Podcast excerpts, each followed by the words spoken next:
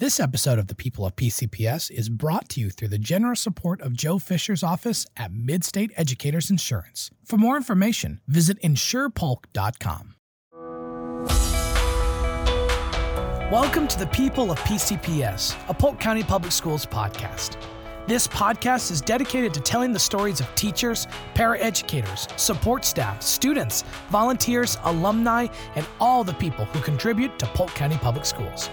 Whether they're working in the school district, learning in our classrooms, or using their education to improve our community, the people are what make Polk County Public Schools great. Let's get to know our colleagues, our students, our neighbors, and our friends, the people of PCPS. Hi, everyone. I'm Rachel Pleasant, Senior Director of Communications for Polk County Public Schools, and welcome back to the People of PCPS podcast. This is a special time that we've set aside to talk to talk to and learn more about the people of Polk County Public Schools because we really feel like it's the people who make this organization great. And our school district is full of so many great stories. And I'm so excited today to tell the story of Carol Martin, who is the school nutrition manager at Alturas Elementary. Welcome, Carol. Thank you.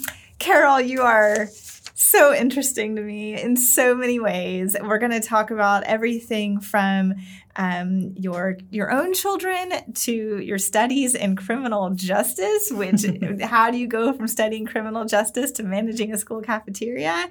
To your own relationship with food and how you're helping our young um, youngest children, our youngest students, make um, good food choices in your work today. So, Carol, welcome to the show.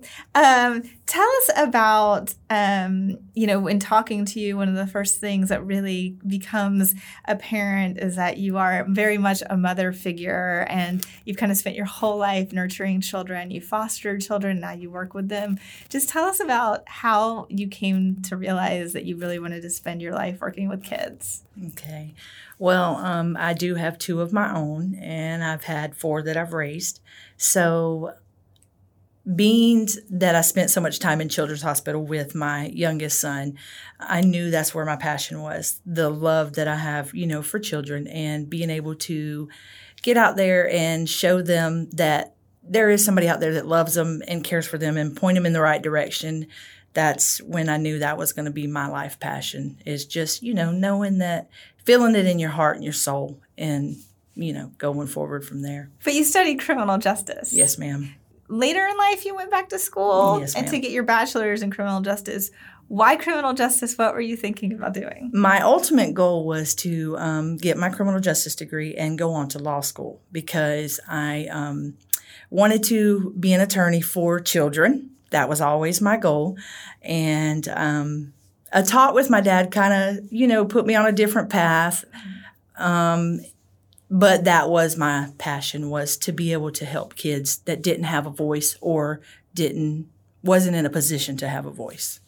You mentioned that you spent a lot of time in the hospital with your son. Yes, you ma'am. had a son named mark who died at 19 yes, ma'am. and when did he die? In february of 2018 tell us a little bit about Mark and how the experience of caring for him and then losing for him has has changed you. Okay. It definitely has taught me to take one day at a time, for sure. Um, being in the hospitals, I could back up just a little bit more. I have a daughter. Well, she's my stepdaughter, but she's mine. That lost her arm in a car accident, and that was the start of our hospital stays. You know, um, but then being able to go to different hospitals, you know, as far south as Miami, all the way to Tennessee, and seeing the different children, the things they suffer from, being in that environment and learning, you know, just seeing things that parents go through, being able to sit and talk to them or even talk to the children, but learning that every day was a battle with Mark um, the you know the complications he had, the disease that he battled all his life. It was a it was a battle. So I knew that that's where my heart lied was definitely with the kids, not just mine. Even though you know he was my first priority, but knowing that the passion was there, that you just want to help the children, you mm-hmm. know, mm-hmm. and that's just how I felt with Mark. Mark died of epilepsy. Yes, ma'am. Um, you were saying before we started the show that um, you and Mark, you spent a lot of time in cars together, traveling to different hospitals, and it was it was really in that um, situation that you you put on a lot of weight and Yes, and you started to realize that you had an unhealthy relationship with food. Yes, Can ma'am. you tell us about that? Well, it was, we were always on the go, two and three doctor's appointments a week, you know, from here to Orlando, or when we lived in Tennessee, it was, you know, probably just as far. And so we a lot of fast food restaurant food. We would, you know, fly through and grab a hamburger and fries and a drink. And so that, we you don't realize it when you're on the go so much just how unhealthy you eat whether it be grab a hamburger two days out of the week and so me and Mark both had put on some weight and not realizing just how bad it was affecting our health. And but you together decided to start making some healthier choices. Yes, right? ma'am. Yes, ma'am. Um, it was a game me and Mark would play. We would always pack a cooler once, you know, we decided that he needed to lose weight as well as I did. Um, we would pack the cooler, and Mark would always make a joke, and it was it was his turn to pack the cooler, whether it be carrots and some ranch dip or celery, which I don't like, but and celery and peanut butter and raisins. It was a game because you know it.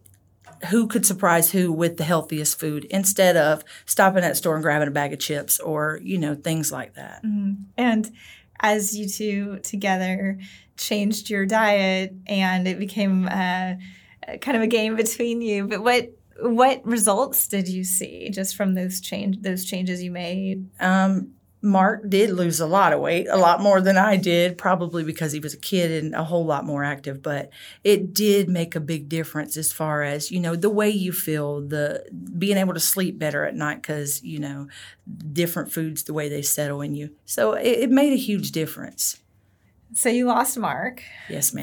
but um, you decided to um, continue the good habits that you had started with him, and you even took it uh, a bit further. You had gastric bypass surgery. When did you have your surgery? in October of 2015. And and tell us about that journey to how did that change your life? Um, it was a battle at first because the morning of surgery, I said I wasn't going to do it. I, I I was trying to talk myself out of it, but I had it done, and the first year, you know, was great. The honeymoon phase, you know, lost a little over hundred pounds.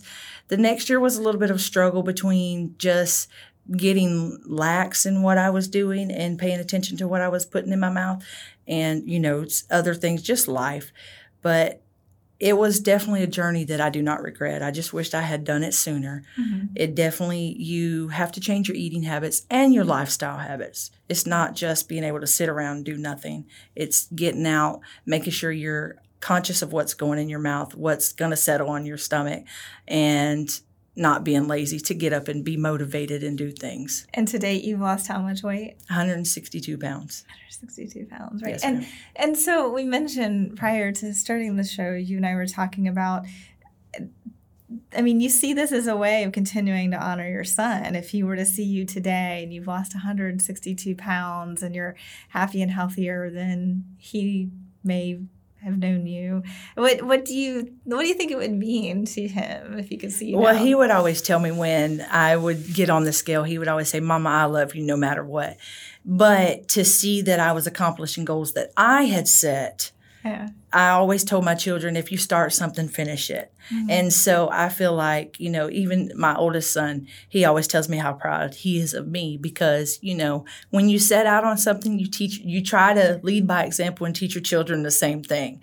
So for Mark to be able to look and say, I believe he'd be very proud, you know, and be wanting to give me a big old bear hug because that's just what he did. yeah. And um, within your family, the legacy of this healthy eating that's become kind of a legacy of your son and your time with him that's still very much alive in your family. Yes, your ma'am. grandchildren are, are starting to pick it up. And, and tell us a little bit more about that. Um, my grandson, the oldest, is he's a mess because he'll tell us things. He'll say, "Well, Uncle Mark would have did it this way, or Uncle Mark would have did it that way," and it's simple things, whether it be the ranch dressing, you know, or being conscious of not drinking a soda. Let's let's have water, or let's have you know, juice, something that doesn't have a lot of sugar in it. So he, the oldest one is definitely very conscious and very aware. Mm-hmm. The younger one, you know, he he was too young when Mark passed, but Caden definitely carries on that tradition, and we always tell him all the time, "All right, Mark," because he acts just like Mark did. You've been you. I should have mentioned earlier. You're the 2020 SRE school related employee at Yes, ma'am. Alturas Elementary. Congratulations! Thank you. And that accomplishment, you you haven't been at Alturas all that long. So No. 2016 is when you became the. no, Sorry? I just become the um, manager out there last year Oh, I'm so sorry. Yes, ma'am. 2019. But have you been with the district? since 2016. Okay, Yes, you've been ma'am. you've been at the district since 2016, working in in the um, school nutrition area, but manager since 2019. Yes, ma'am. Okay, I got you. So, um, so you now you're you're the cafeteria manager, and you have a very interesting relationship with food, given your history with with um with weight and and then gastric bypass. So, how do you every day when you're interacting with kids, how do you ha- try to instill good eating habits in them? Well, I, I had told you the story about the hummus and the one little girl that come through the line. And she just kept, you know, eyeballing it, but she wouldn't never make the dedication to it. And so I just kept encouraging her, just try it. You might like it. And now come to find out she eats it every day. But even like presenting the food to the kids, my grandkids are more of a sight eater. If it looks good to them, they will try it. If it mm-hmm. doesn't, you can hang it up. And so me and my ladies make sure that when we present the vegetables, the color is you know right. And i learned that from an old manager that i worked for because hers definitely it was presentation mm-hmm. because most people are they do eat with their eyes 1st and if mm. it doesn't look good nobody's going to want to try it. So and that's what we live by in my kitchen is you know making sure that when somebody walks up to it they're going to want to say hey i want to try that. Children are definitely a challenge because not only do you have to do you know teach them by looking at it you got to teach them other ways to just encourage them. Some of them if it's just a little bit of encouragement and it's like hey why don't you try that? or let's try that tomorrow most kids you can get them to persuade them into trying something. So, um, I mean, you are really on the front lines of this battle that a lot of parents are waging. I have an 11 year old daughter, and to this day, she eats maybe six foods. I mean, very picky. yes What advice would you give to parents like me who are struggling with that, getting their kids to just try something new? when we take my grandkids, like if we go out to eat, a lot of the times I'll tell my daughter in law and son, don't order them any food because most of the time it's just going to sit there. So we will order new things on our plates. Mm-hmm. And a lot of times they'll say, hey, Yaya, I want to try that. Mm-hmm. And it'd be something that they've never even dreamed of putting in their mouth. But it's it's too, you know, mm, this is good, you know, just different things. My grandson has picked up a habit of putting ketchup on his eggs. I don't know where he gets that from, but just little things, you know, let them try, let them encourage them. If it means putting ketchup on their eggs, if it means, you know, we we try to encourage them to try everything at least. One of the reasons why we do honor school related employees every year is because the district recognizes that even those who are not classroom teachers get to make an incredible impact in the lives of students. And so, um, as a cafeteria manager, what are you? Yes, every day you are providing them the food groups and the sustenance they need to go back and learn in the classroom. But, like, bigger picture, what are you hoping that you are providing to the kids? I hope that when they walk in our cafeteria, they know that they are loved by us. Uh, you know, we have 300 plus students enrolled at our school, but I know every one of them by name. And so when they walk up to me, I could, and I have, we have some nicknames for some of them. I have one little girl that she walks by me, and one day she, I said, "What is your name?" Mm-hmm. And I knew it, but I'm trying to get them to understand that if I'm not the one standing there, they have to tell whoever's there. Mm-hmm. And she said, "My name's Bob." So that's our joke. You know, when she walks up, I'll say, "Hey, Bob," slash her name, and she'll laugh. Well, the little kids behind her always say, "Your name's not Bob." She said, "It is to Miss Carol." so you know, we it's building a relationship with them and knowing that a lot of the times we're the first ones they see because they come to get breakfast. And I want them to know that no matter what, we're going to be happy to see them. We love them. We want them, their bellies full so that when they go to class, they can focus on doing their schoolwork instead of being hungry. Yeah. And the can you think of you mentioned a little girl who now likes hummus, but mm-hmm. can you think of um, any other students who kind of stand out in your mind who you've made a special connection with and how you've seen them turn around? Definitely my little kindergartner last year. He's a first grader this year. But um, he had come in and he really didn't talk a lot. And I had spoke to him one day and the teacher said, you know, he, he might not talk to you. I said, mm-hmm. then my goal was to get him to talk to me. Mm-hmm. That was my goal. And so I have a love for Snoopy mm-hmm. and I had a little Snoopy up there and it was a little bobblehead Snoopy and he saw it and I seen his eyes light up. And so I called him by name and I said, You like Snoopy? And I got a head nod, just a small head nod. So every day I fed off of that. Uh-huh. And the point was to the point that I went to the teacher and said, um, Will you check with mom and see if it's okay? Can he have Snoopy if we get to a point that he will talk to me? And so she come back to me. She said, Mom said, that's fine. That's, you know, okay and I didn't make a big fuss of it because I didn't want the other kids to, you know. So eventually, by the end of you know, the school year last year, he would talk to me. He talks to me now. He comes in and I'll say, Good morning. Mm-hmm. And he'll say it back and I'll say, Who's your teacher? And he'll talk to me and he'll look at me and say, Have a good day, Miss Carol. So it and the and the teacher happened to, the kindergarten teacher from last year happened to walk in and she said, You got him to talk to you. But that was the goal was getting him to trust me mm-hmm. to know that, you know, I'm there to help him no matter what. And why is that important that they feel they can trust you and that they can open up? I want them to be able to open to me and my ladies because if to me it's not just about food. We're building relationships for these kids. We're building social skills for these kids to make them understand that you know we're there for them and they should be be able to talk to us. We're mm-hmm. there not just to serve them food, but to help them, to guide them in you know in the right direction as far whether it be food or whatever. Mm-hmm. mm-hmm. I'm big on building relationships because you know I. I love children. Well, so much of our socialization takes place around food. So yes, I guess ma'am. that makes sense that that you would want to help build those social skills in that setting too. Um, going back to just real quickly how you managed to have that one little girl like hummus and how you're you you work with your own family members and you know getting them to try new things.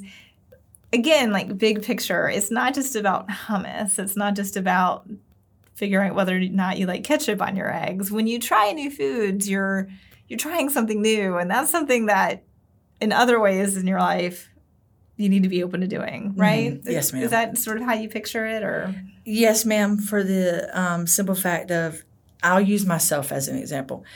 There, when I went and had my weight loss surgery, they were big on like fish and seafood and stuff like that. I would never eat it growing up. I just didn't like it. I wouldn't just, I couldn't, mm-hmm. you know. And so they really pushed that on me. So in my mind, I had to reset my mind to think I just told myself I didn't like it. Maybe if I try it, then I might like it. So we had went out to dinner one night and my son had some shrimp on his plate. And so I tried it. I ended up breaking in breaking out in a rash because of it, because I was allergic to it. But but it's just making it's retraining your mind to mm-hmm. think, you know, that I told myself I didn't like it. Mm-hmm. Let me try it now. Mm-hmm. Let me try something else. And that's what I tell, you know, my kids, my own children and grandchildren. Just try it. You mm-hmm. might like it. You you might not like the way somebody cooked it last time, mm-hmm. but somebody else might cook it different. Mm-hmm. And you know, the same thing with the kids that come through the line. I tell them the same thing. Well, that's not who's cooking this week. Somebody else is cooking. So why don't we try and see if they made it different? You know, mm-hmm. which is not we follow a recipe, but in a children's mind, they, you know, are going to mm-hmm. take what we say because we're the adults. And I just want them to know that always be open to change, especially in food, mm-hmm. because food changes so much and there's so many different things you can do with it. Well, and like just even outside of the cafeteria, I mean, life yes, changes, ma'am. it presents you with new opportunities. Mm-hmm. And so, in that way, it's, it's helpful to be open to yes, new ma'am. things, right? Yeah. Um, so you mentioned shrimp and how you had you had an allergic reaction and that's um, i asked you to because your current work and then so much of you have a unique relationship with food in different ways. I asked you if you would tell us about a recipe that you recall from your childhood and that has some meaning, and it happens to sometimes involve shrimp. So Yes, tell us ma'am. about that recipe. The recipe is my dad's shrimp fried rice. Um, growing up, he would always make it when we would have get togethers. Everybody always loved it. But my daddy always, I'll back up and tell you, my dad was a cook in the military for 15 years, so he's not used to cooking small amounts. But he would always make the shrimp fried rice. Mm-hmm. He would always saute his shrimp and his onions separate. And because I didn't eat shrimp back then, I always got mine separate. He would mm-hmm. always give me the rice and the eggs and stuff like that. And then he would mix the shrimp in. Mm-hmm. But that I attributed to that was our I call it family time because it was always when we had a get together. Mm-hmm. And dad always set mine aside. So that was my special little treat, you know. Mm-hmm. And so the shrimp fried rice just sticks out. It was just one recipe that I always remembered growing up. And you've provided that recipe to us so that we can provide it to our viewers. What's your specialty now, Carol, when you're having family get togethers? What is your shrimp fried rice? Um, well, I don't put shrimp in it. right, right. Your equivalent. Yes, ma'am. I, I um I've made that, but probably would have to be my dad was a big dessert maker, very big dessert maker. Mm-hmm. And I don't know that I really have one. But like I was telling you earlier, we made the apple crisp the other day. It was a big, you know, hit. And dad always made dad never measured nothing so um, but he always made treats and that is my thing when the holidays roll around i make cookies cakes you know the, the different things that my dad used to make i make and give my family now as a gift which is kind of awkward since you know we watch our weight and stuff but yes that's that's probably one of the biggest things Um, Carol, the premise of this podcast is that we feel every individual, all 13,000 some of us who work here, we all contribute something unique to Polk County Public Schools. What is it that you think you give our organization? um, honesty, uh, passion, integrity. I feel like, you know, I tell my ladies when we walk in every morning that whether it be no matter what we do, we're going to give 150% because that's, you know, part of how I was raised. Daddy always told us if a man or a woman hires you, you give them 110%. percent mm-hmm. And I've always said you push more than that because even if it's just the small bit that we feed the kids that that's the little impact we make. I want them to know when they go on later in life a lot of the times the kids come back and they do remember the lunch ladies. Mm-hmm. They remember the woman that fed them or the or the man that fed them and so even if we have that small part of their life mm-hmm. that they can recall and say you know when i walked through the line miss carol was so sweet or one of my other ladies was so sweet to me and i was having a bad day I want that little piece that we get, those few minutes, to have a lasting impact. And I believe that we have the passion and the heart for it to make sure that, you know, as they go on up through, they do remember that. Awesome. Thank you so much for being here, Carol. I've so enjoyed talking to you and getting to know more about you. Thank you. Thank you. Did you change careers to become a teacher, para, or bus driver? Do you remember the moment when you knew a career in education was right for you? Are you a PCPS alumnus who remembers the teacher who made you believe you were capable of great things? Are you a student who is already putting your K 12 education to work in our community? We all have a story to tell, and those stories are part of what makes PCPS great. Tell us yours. To be a guest or to nominate someone you know to be featured on The People of PCPS, fill out the form posted online at polkschoolsfl.com forward slash podcast. Thanks for listening. You can subscribe to the People of PCPS podcast on Apple Podcasts, Google Podcasts, and Spotify, or watch online at the Polk County Public Schools YouTube channel. To learn more about the People of PCPS and other Polk County Public Schools podcasts, visit polkschoolsfl.com forward slash podcasts.